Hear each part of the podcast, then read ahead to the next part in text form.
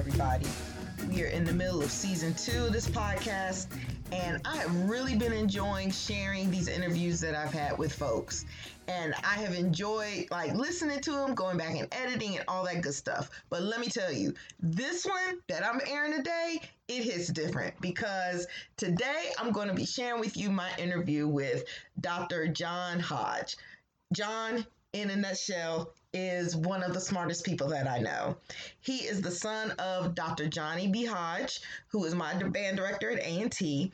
And although he technically did not march in HBCU band, with him being the son of HBCU band director, he was right there for everything. I'm just going to go ahead and let it roll. Here's my interview with Dr. John Hodge.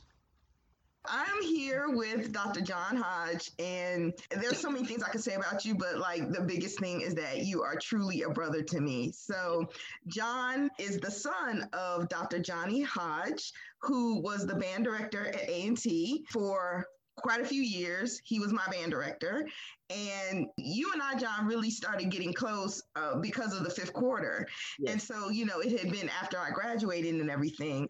But John, in addition to being Dr. Hodges' son, he was the announcer for A&T for many years. And so, although you technically didn't march for A&T, you are very, very close to it because of your you know your affiliation and then also volunteering. So i just wanted to talk with you because i know you always have a lot of good things to say and a lot of good advice. And i also wanted to know about your you know just your experience kind of being i don't want to say in the shadows but like you know being the right hand person mm. in a, a hbcu band program. So first of all hi. Hi. Great to see you. Great to see you yeah, yeah, yeah. So yeah, we're talking actually it's on Christmas Eve and we're both quarantined in our in our own houses. And um, mm-hmm. um, so yeah, so we're gonna get right into it. So so John, tell me about like growing up. I, I want to know really about your experiences being the the son, the child of a HBCU band director and what that was like. Wow. Um, well, great uh, great question, first of all, and great to be here with you on Christmas Eve. It's like being with family, right? Yes. I call you baby sis. I mean, that's so. This is this is like a family event to me. Growing up, the, the earliest memories of A&T's band would be um, from 1972. I think I was five years old, and that was the year before Mr. Carlson, Walter Carlson, actually hired my dad to be his assistant in 1973. So I literally grew up around marching band. My dad's a band director. My mom was a chorus teacher. A lot of people don't know that. So there were two music majors from North Carolina Central. And so being around an HBCU band and a band director, I don't I don't separate band from family and life it kind of was a part of life. So it was nothing for me to leave my elementary school and walk to A&T and watch somebody's senior recital. You know, I, I, I remember seeing kids do their, their senior recitals in music. And so it's a lot of fun. Um, there was some pressure with regard to music because my parents were musicians. So I sort of rebelled and went into sports a lot of people don't know that about me, but I was a really, really like just uh, a very intense athlete and received. I went to A and T, but I went on a, an athletic scholarship. So I loved music, but I didn't want to be a part of the whole band scene because there's just a lot of pressure. I mean, it, you you can understand that. So yeah. um, so I was, uh, of course, you know, my dad too, and my mom and my dad kind of forced me into the band world my my freshman year.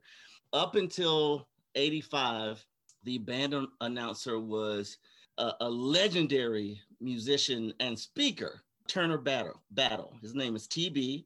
A lot of people around A&T know TB. He's a brilliant musician, and you could not top him in terms of announcing because he would interact with the audience in a way that made them laugh.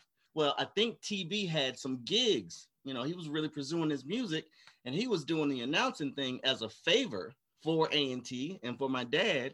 So one one day before the first game of the year in 1985, dad said, "You got to come to Winston Salem's game." I was going to go to the game anyway. He's like, "You got to announce." I said, what do you mean announce? He's like, nah, you got to announce because TB can't be there. I said, I don't really want to do it. I don't give a damn what you want to do. You got to announce. you got to announce, right? So that was my first time announcing. And back then, I mean, you know, Winston-Salem State versus A&T, that was like a really big game. And in my first announcing gig, the person who wrote my introduction was a guy named Jimmy Wright, former drum major, music major, saxophone player for, from South Carolina. And uh, I think I said something like, This is radio station WAFUNK, better known as Aggie Funk, you know, mm-hmm. something like that, right? I sucked. I was the worst announcer. That was my worst job ever, like as an announcer, that game. But over the years, I became better at it. I learned from watching other announcers that whatever you say is true to your audience. So use that. And the audience is really looking or listening for the announcer for direction. So give a round of applause, that kind of thing. And that took a few years to learn. But over the years, I think I got better at that part. I never thought I had the voice for it, but I enjoyed it. So literally, I grew up from five years old till my 40s I was involved in band in some way. Oh wow. Okay. So, but you you know how to play instruments. Like you I know you yeah. play clarinet, right? I did. I played in I played in symphonic band at A&T and I played I played clarinet coming up. I think I started I got my first horn in the 4th grade. Okay. I played from fourth grade. I played through high. I was a drum major in high school. A lot of people don't know that. I was absolutely yeah. not. I had no idea. yeah, I was a I was a drum major for one year at. So you Dudley, went to Dudley. Dudley Senior High School, huge tradition, uh, in in marching band in the marching band world, especially in North Carolina. And I, I played when I got heavily into sports. Then the fall was taken up, so I couldn't be drum major anymore. So I played in concert in symphonic bands at Dudley. Mm. So I mean, it, it was a part of my life for forever. So you were you you did track. That was your main sport. Track, played some football. Actually played basketball. I was a three sport athlete. Oh wow! yeah, I just yeah. I, I just keep thinking of you like I associate like you with track, and then I also associate your mom teaching business. Yeah, right. well, I mean, it, it's uh, mom when she retired, her last four years as an educator, she was back at Dudley as the course teacher. So okay. yeah, she was a double major. Um, she worked at A&T for I think around 15 years, but when she she left, she went back to music. So yeah, we all of our all of my siblings, we were required to play at least two instruments. So it had to play piano and something else. So all of okay. us play piano, and then you you picked what else you wanted to play. And I don't know. I mean, I wanted to play sousaphone. I really, I, I, I, yeah, I wanted to play. I mean, Dad had a tuba at the house. I wanted to pick that thing up and play it. And his thing was, you know, tuba players never get solo, so you got to play clarinet. So I didn't, I didn't even get to pick my instrument. I, mm-hmm. I, you know, I was sort of encouraged to play clarinet. So, but it became fun. I mean, you could, you could spin that into soprano sax and other things. So it was, that was kind of cool you know, my, my sisters were very accomplished pianists, but I think they st- both of them stopped after 12th grade. Okay. Okay. To, to school. Yeah. Well, you know, well, you know, I marched with Nikki. She was a year yeah. me. Um, John's youngest sister, and yeah. um, she was a pl- flute player. I remember we played in symphonic band together, and of course, we marched for four years together, mm-hmm. and well, th- three because she was a year ahead of me.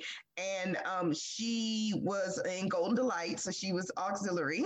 Yep. Yeah. Yes, mm-hmm. I remember that fondly. Mm-hmm. mm-hmm. Yeah. And I think what was cool about us being around the band, Pop would fuss at us just like he fussed at everybody. I mean, it was like we were all kind of siblings. So I know, I know I got fussed out more than a few times in front of my friend. But what was cool about it was I was around people that I grew up with. Like we had guys in the band who were literally from my street, my home, like where I grew up. So dad had known us since we were babies. You know, so it was kind of that part of it was really cool. And then then there's the tension of competition with marching band. So that's something you can't sleep on because with with me, marching band performances and how well the band did was not just entertainment. This was family. I mean, this is you know, if you're in sixth grade and the band gets blasted by another band and you're in an elementary school, you go to school Monday, you're gonna hear about that. you know what I'm saying? Like A&T's band suck, dude. You know, so and that's true for football coaches' sons too and daughters. So there was always a like a I, I would say a joyful tension around A&T's marching band program because you know it was family involved and I didn't realize it was there really until dad retired. Mm. You know, in 03, right? 02? Not in 03, yeah. Uh-huh. And he, like a few years after that, he and I went to a Southern game. It was Southern versus Alabama State. It was a road trip with my nephew. And the day before we, you know, drove around Baton Rouge. Uh, dad actually went, we went to Southern's band practice and he talked to Southern's band. We thought that was cool. And he and I got to watch a halftime battle for the first time in my life with no pressure. Oh, that must have been beautiful. it was awesome. I mean, we didn't care who did better. It didn't matter. We just purely got to enjoy what both bands were doing, and both bands did a great job.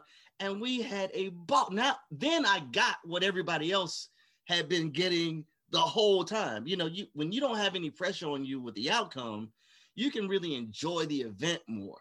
And and that's what we had a chance to do together. I'm I'm so because we only had a chance to do it once.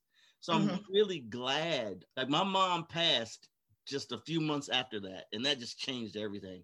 Mm-hmm. But um, we had that experience, and it was it was awesome, Christy. It was it was the best. I'll never forget that. Never. Wow. Yeah it's, it's funny because you know i remember you telling me about that that trip and i didn't realize that it took all the way into 06 i mean i guess it makes sense now that you think about it but mm-hmm. it took oh to 06 for you to like really enjoy band and i just remember like earlier when you and i were talking like on a very regular basis oh every day we were talking every day christy for for years we talked mm-hmm. like literally especially like during the football season and mm-hmm. before mm-hmm. and just after we were on because I look at you and I and a couple other people, it was like a war room.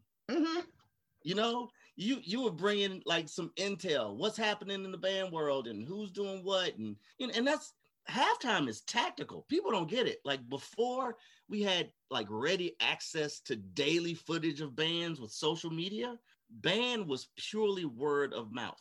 Mm-hmm. That's all it was. So let's say, let's look at Mars Brown or the Marching Men of Cookman, right? So my dad's impression of those two programs way back was, oh, those are those are great bands. You know, they good pro, really, really great programs.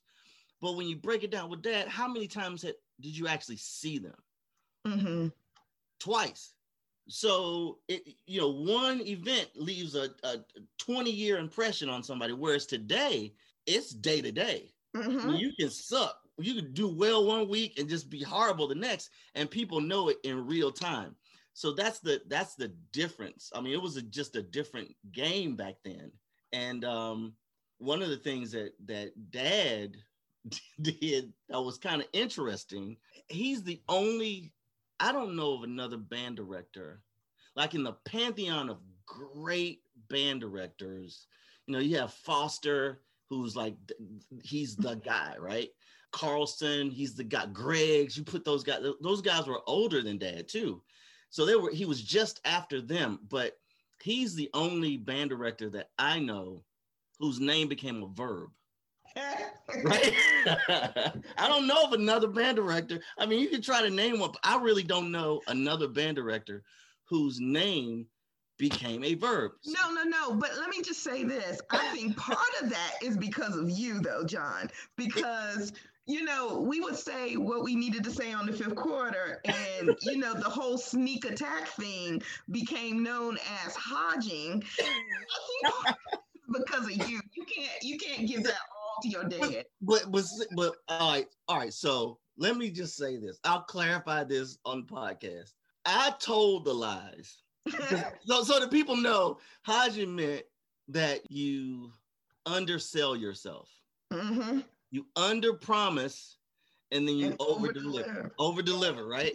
Yeah. Mm-hmm. you know, chronic under promising, right? And that actually that came from dad. Now the way that was delivered was entirely up to me, but you know, he his thing was um the the most pronounced version of Hodging to me was 99. Uh, I know what you're gonna say. The 1999 band. I mean, because mm-hmm. oh, we were we were like the the band before that was pretty good, but not the highest height of of A&T's band.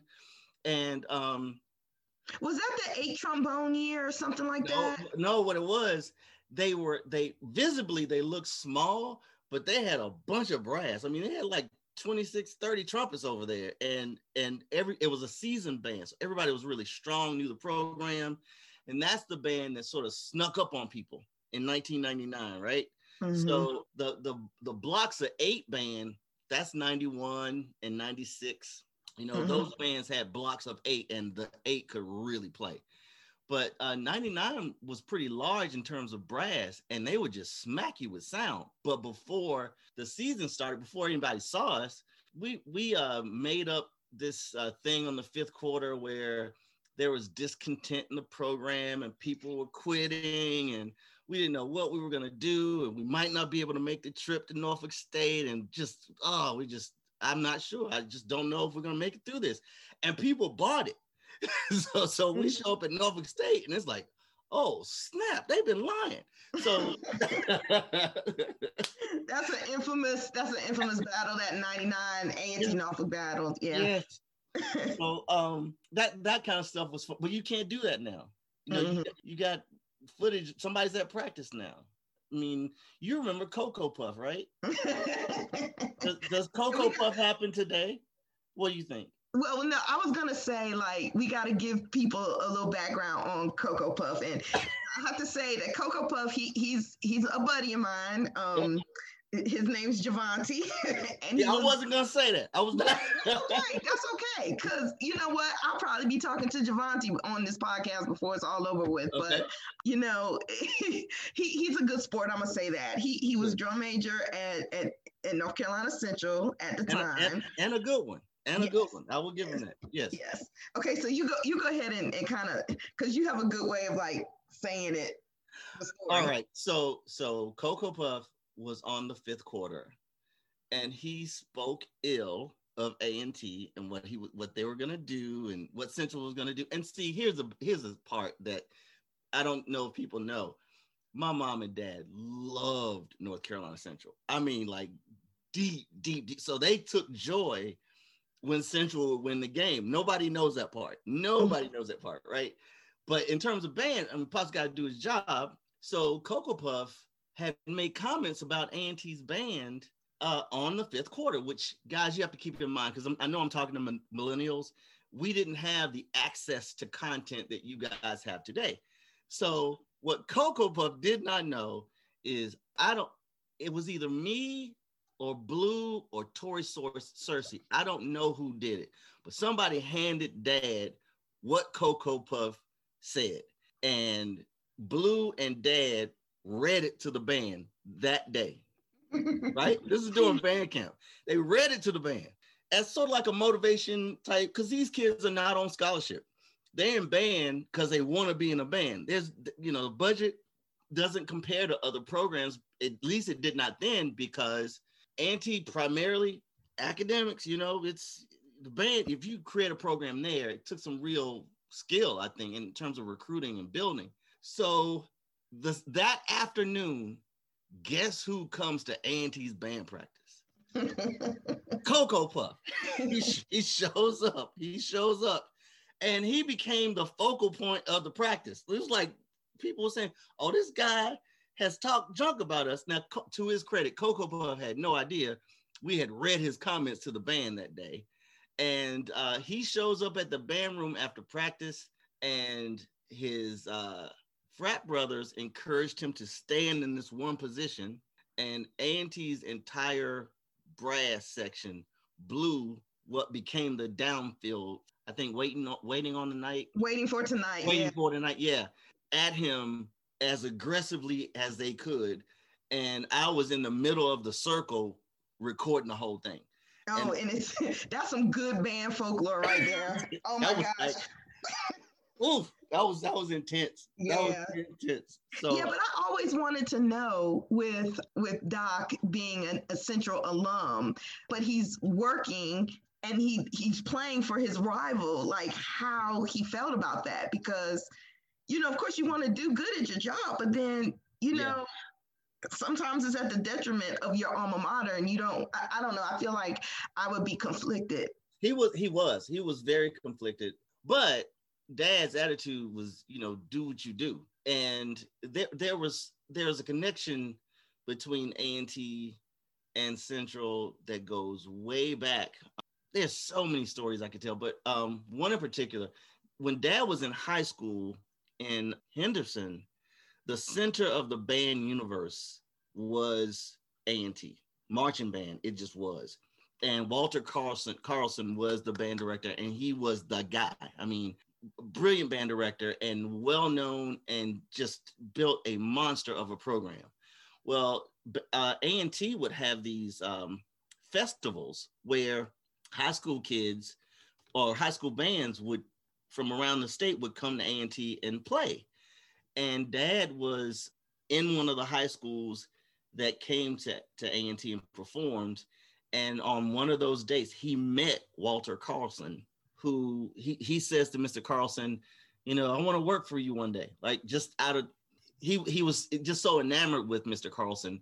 And on that day, Mr. Carlson says, Well, you know, you keep working hard, you might get here. Now, I I know Mr. Carlson did not recall that, but to my dad, that was everything, right? Mm-hmm. Well, Mr. Carlson had an assistant at the time named Richard Jones.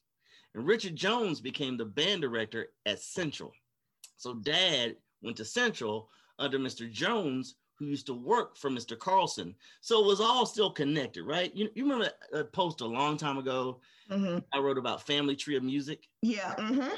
You know, you, t- you take a band director and just look at all the people who studied under that band director and you you begin to see that we're all sort of connected, right? Right. So dad didn't, you know, he loved A&T too, but Central was home. You know, that was where mm-hmm. he graduated. So he wanted to see he wanted to see that that program do well. He was a he was a fan of Mr. Reed when he was there, right? Mm-hmm. He wanted to see that that young man do really well as a band director. So he was conflicted, but there was no doubt that he wanted his band to be the best on the day they faced each other. Period. Right. you know, so so you know you and i could really talk for hours about this but mm-hmm. i, I want to kind of shift direction a little bit and talk about like the trips you went on so you know with being the announcer and everything being like on the staff uh-huh. What were some of the more memorable trips that you remember attending? Oh my gosh! All right, so there's some there's some classical trips where I think the St. Petersburg Drum Major for Justice parades come to mind because those those were those were events that happened in January of the year, so it was kind of off season, and during those trips, I think A&T's band grew and learned a lot about itself and about what, what were those we went in 1986. We went again in, so that actually would have been uh, winter 87. So the, the 86 band went to the Drum Major for Justice Parade in January of 87. And the 89 band went to the Drum Major for Justice Parade in 1990. But those were two really good bands from A&T. And in the in the 86 campaign, we were there with Bethune Cookman and Texas Southern. Now, keep in mind, we had never seen any video footage of them. We had heard about them, but it was all word of mouth. I mean, you had you had no internet. The internet did not exist. So we're at this um, this area where the marching bands are are having lunch, right? You're supposed to show up with your band, have lunch before the main event. This is after the parade, right? Mm-hmm. Now you remember A&T was notorious for blowing on people. why, don't you explain what that means? What because do, do people even know what that means anymore? Do, do bands? Well, I mean, I, am gonna say that they do. Like most people are affiliated with HBCU band programs in some way. Um, but I mean, you can always illustrate things so well. So I'll let you I'll let you describe it. Blowing on people is like it's like a really big hello with, with, all your brass, and you just want to say, "Hey, just want you to know I'm here," and I have, I have, uh, I have intentions on on this this outcome, right? So mm-hmm. it's when another band gets in concert formation, and as another band arrives or passes, they just unleash some sort of fanfare with all of their sound and just, you know, announce themselves. Well, the first time that I can remember A&T being blown on, where it's like, "Ooh, this this was that was effective."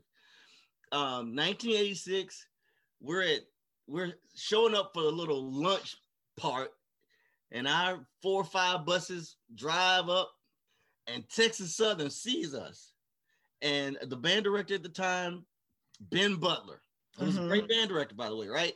So, so they see us, and we're Christy, we're lined up perfectly, right? Like the buses are one behind the other. So Texas Southern gets in concert formation right outside the buses. They're in concert, so they're blowing against a bus wall.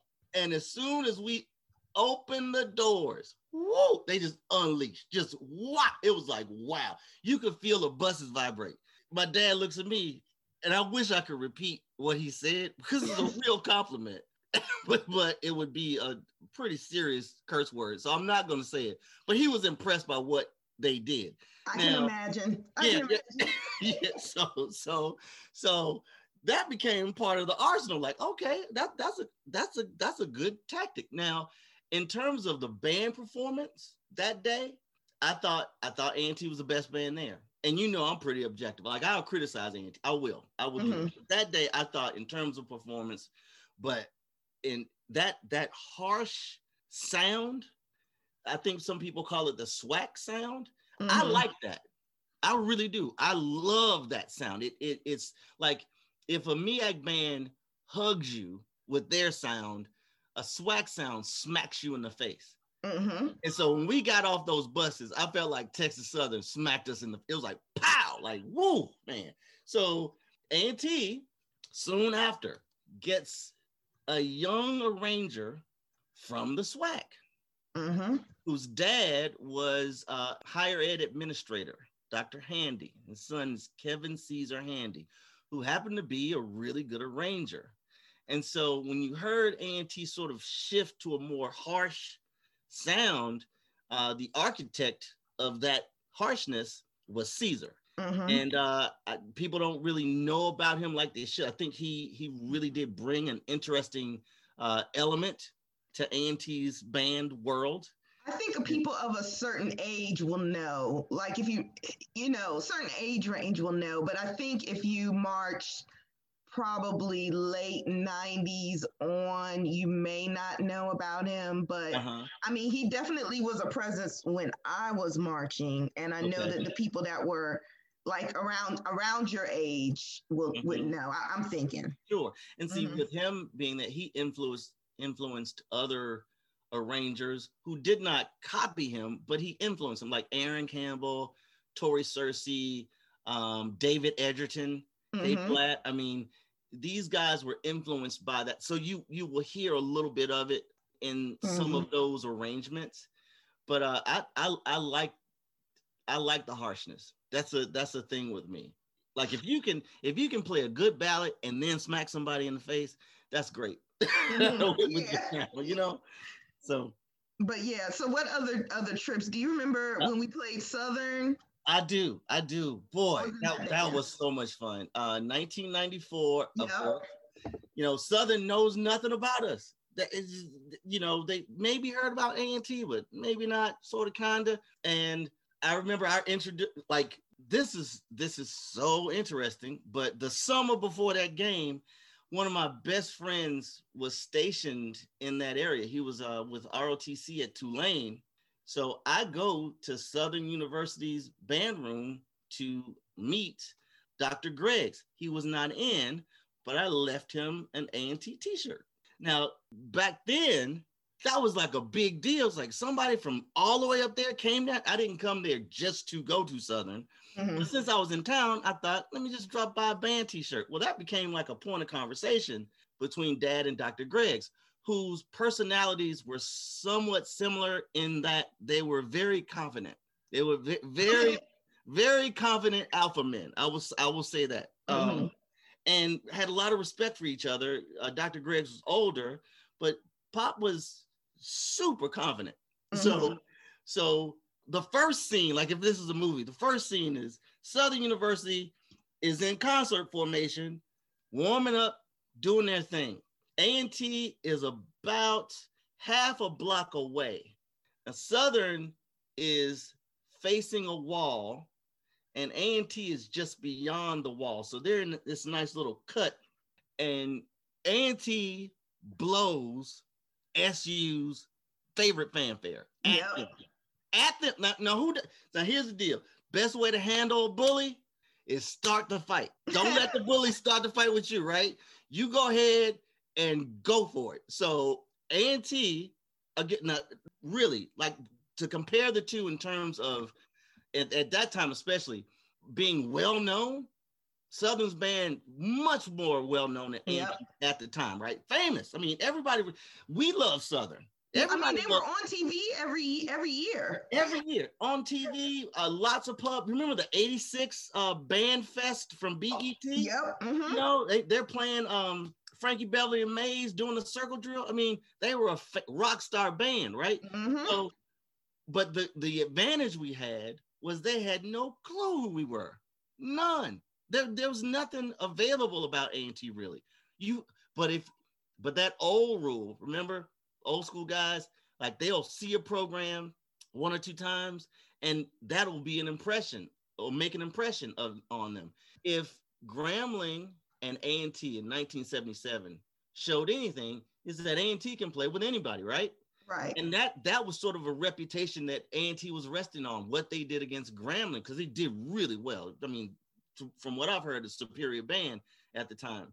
So, um, but there's I don't think Dr. Greggs and his kids had seen much of A&T. So when we blew out, me and Jimmy Wright were standing in front of Southern's band, and we heard we didn't know A&T was going to do that. They just we just heard the sound, and when the sound came, Christy, it came. It came right up that alley like a like it was being funneled.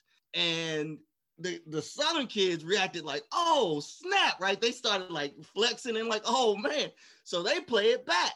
Mm-hmm. so I'm like, it's on now. So we go to the stadium and they play it first at the stadium. Then we play it back. And then after the game, we get in concert formation and blow like eight or nine songs. They got on the buses. They had to, to to get to dinner and get settled. But I felt like on that day, our kids in the band felt as if they could play with anybody. And yep, I will tell you, as a member of that band, I definitely felt like that. I mean, there were there were some tense times that weekend because I mean it was the Circle City Classic, yep. and I remember we, we were getting lunch during one of those days. Like, I think they fed us and then they fed them or something like that. And so we kind of, we didn't have to like be in close proximity with each other, but I just remember it being just a tense weekend. It was fun, Sure. But, it, but it was tense. And I think part of the reason was because of that exchange that we had earlier because I think that was on that Friday when yeah. we it was when we did that fanfare. It was that Friday, and um, didn't you tell me sometime about like a, a radio station thing? Oh, like- that's where my head was. Yeah, I'm I'm landing. I'm landing in uh, Indian Indianapolis, right?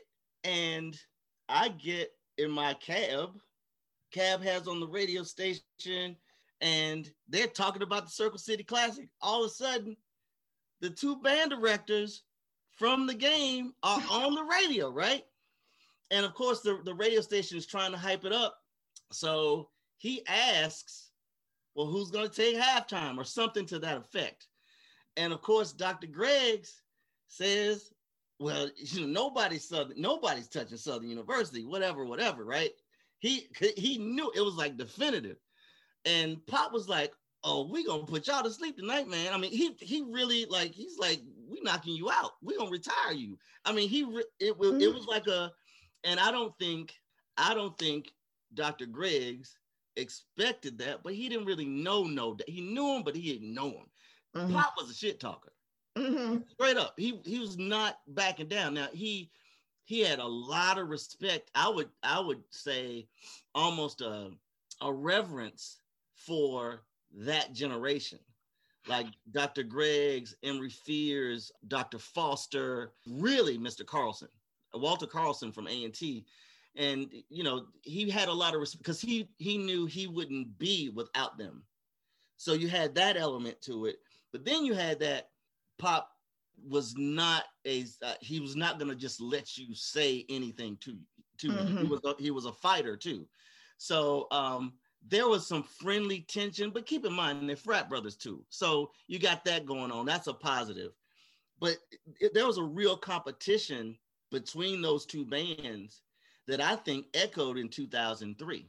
You know what I mean? Mm-hmm. I, I, I think, and it we felt it in 2007 because I think I'm not sure, but I think the band director in 2007 who asked Dad to speak at Southern was on the staff in 94.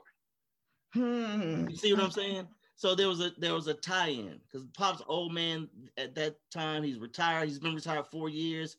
And um he's I, I hate I cannot recall his name, but he's he was the band director from Southern when they went against they played in the alley after the Mardi Gras parade. Yeah.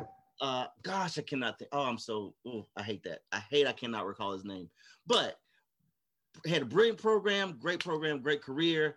And I think he was on the staff in 94. So when we show up in 2007, there's a connection there, which is another thing I like about um, band uh, there it's kind of like a family and that's that's I think what our NLBHs were all about. Like mm-hmm. South Carolina State games were always uh, fun. Those yeah. were fun. The marching 101 was no joke, people. Trust me. They they Ronald Sargent does not get his due.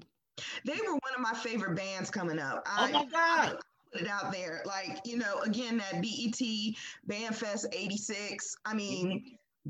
They were one of my favorite bands coming up. And I remember being younger, always just really, you know, I grew up going to the A&T games, but I just remember the battles between A&T and South Carolina State just being, I was really trying to go to that game, you know. Yeah. Um, just of the bands. Christy, in 1978, now I could not recall the band director's name from Southern. I cannot recall, and it will come to me as soon as this podcast is over. I'm going to probably look it up on my phone. But anyway, I remember what South Carolina State's marching band played in 1978, 42 years ago. They played, when they came to A&T, they played Ease on Down the Road. They played You and I by Rick James. They played Boogie Oogie Oogie by Taste of Honey. And the slow song was Close the Door. Oh my gosh. That was their program in 1978. And I remember that because I was 10 years old on the sideline with my skull blown off almost because that sound was insane. It was in that people just don't know because there's no footage of them. Right. You know, we don't know. I, and, I'm and, sure there are alumni, some South Carolina State alumni that probably marched during then or somebody heavily affiliated with that program probably has some some I don't even know it was VHS. Maybe it was like reel to reel footage. Yeah, of, I, am sure they they have it. They have to because I mean they were not pretty good. That that from 19, 1978 to 1982, those four years, I would put those four years of South Carolina State up against any band program. Period. Mm-hmm. I do mm-hmm. not care. I don't care who it is or when. Right. I don't care. If it, it doesn't matter because they were going toe to toe with fam when this was fam's heyday, right? Mm-hmm. 78. Mm-hmm. This this is fam and and trust me, they just FAMU and Jackson State were carried on ABC TV in 1978. They had a, a big game, and we had never, it was the first time in my life I had ever seen an HBCU on national TV. And both bands were tremendous. They did a great job we never saw South Carolina State. You never saw them get that kind of coverage. And Orangeburg, South Carolina is really small. So unless you're there, I mean, you go to their stadium, and this is no slight. This is not a slight. But their stadium is small. Mm-hmm. It is. I mean, it's not a big stadium. so it's it would be it would be logical that you could be a band fan in the early 80s and not know about South Carolina State. They were every bit as good as anybody. And I'm an A&T graduate. I don't like South Carolina State. I'm just telling you the truth. Mm. they were they were they were that good, you know. Yeah, yeah. Well, John, you know what? We like I said, we could talk about this for for hours, literally. But um, I'm gonna just go ahead and you know try to wrap some things up. I know it's killing you to figure out who that band director. Ah, I cannot figure it out, but I'm. Knighton? Was it? No, he was on the staff. Was it? Ta- not Taylor. No, that's that's um Jackson. Name name. Do you know some what was who, name some band directors from Southern? Oh Lord, because Knight, Knighton was on the staff in 2007. Uh, oh Jackson, Jackson, right? He was a band. Jackson, he's the lead. Yeah, Jackson. That's him. That's him. That's who it is. Yeah, Mr. Mr. Jackson's cool, just cool as he could. Man, I love that dude because mm-hmm. he was what I saw in him, and he did not have to do this. He he absolutely did not have to do this. When in in 2007, when I took Dad to Southern, dad was sick then. My dad suffered from um, Alzheimer's. Mm-hmm. And but people didn't know. I knew because I knew him and I knew he was slipping. And um, you know, th- those were tough times for me because we lost my mom at that time. So and he that made his illness even worse. And he kind of declined pretty quickly after that. But at the time, you know, it was me, him, and my nephew. Mom was still alive, and we go, and Mr. Jackson brings dad into his office and he he just uh just loads gives him lots of compliments and dad returns compliments to him it's a lot of respect but i could tell mr jackson was sort of really being gracious to an, an el- like an older person you know mm-hmm. that's how i felt and then mr jackson said well i want you to talk to my band and and he let dad talk maybe a minute or two but it meant so much to us as a family. I wanted, you know, I, I hope he listens to this because that meant that was before we started this podcast today. I was telling you about that, you know, I think, or during it maybe, about mm-hmm. that day where that day meant so much because it was the first time that dad and I had a band experience with no pressure. you know, mm-hmm. just relax. The, uh, the, uh, the time before that that I can recall, Christy, is 1976 at the bicentennial parade. And I was, I think I was uh, nine. I was in the fourth grade. That was no pressure. That's when Cardozo's high school marching band was the best band in the parade, and there were college bands in that parade. I'm not gonna start an argument and say which colleges. Those Cardozo was a beast, boy. In Eastern High School, DC had a lot of talent. Bring me back. Let's talk about like feeders. Into, okay. Let's do that. You know, you know, I'll bring you back. All right, let's do that. Yeah, let's but that. let's go ahead and um and and close this out. So, do you have any like parting words or anything you want to leave with or anything oh, that's just wow. like on your heart right now? Oh my heart. Well, I, I love you. You are you what you've meant to the marching band world. I don't think you realize it, but you you started something special that we still still feel today. We we we as band programs have never been able to access one another in the forum that you established with fifth quarter and I, I, we still feel that today. I mean, I've got friends. I'll put it to you this way: this is this is what you did. You did this when my dad died. Of the first seven phone calls I made, four were from and because of the fifth quarter. Now that's deep, isn't it? Yeah, it is. I had no idea. The when and I'm an English major, and people think I can write. Um, you right? can. You right. are you are being humble now. But but but but I could not write my dad's obituary. I physically could not do it.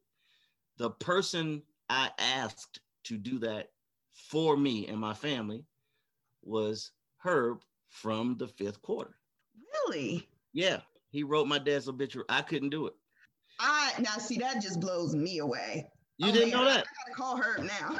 yeah, I call the day dad died. I called um uh I called Vic, mm-hmm. FAMU, and I, I know I called you. I called Herb, and I said, Herb, I can, I knew I I knew it needed to be done, because the way funerals flow, you got to get that stuff done Mhm. quickly. And I said, Herb, I, I can't do this. I was I was like just hurting inside, but he, you know, he was patient with me. I Mhm. wasn't crying or anything. I was just crushed, kind of like, ugh, it just hurt. Yeah. And I, I can't write this. Can you can you do this for me? And he did not hesitate. He did not. He got a friend for life. His Mhm. grandchildren can ask my nieces and nephews for a favor, and they will get it. Oh, wow. they Oh, will get it. he he didn't just write, he wrote the hell out of that obituary. It was it was better than what I could have done. And but but think about that. That whole connection and relationship is because of the fifth quarter. And you did that. You and Mike. That's not a little deal with me. That's a big deal.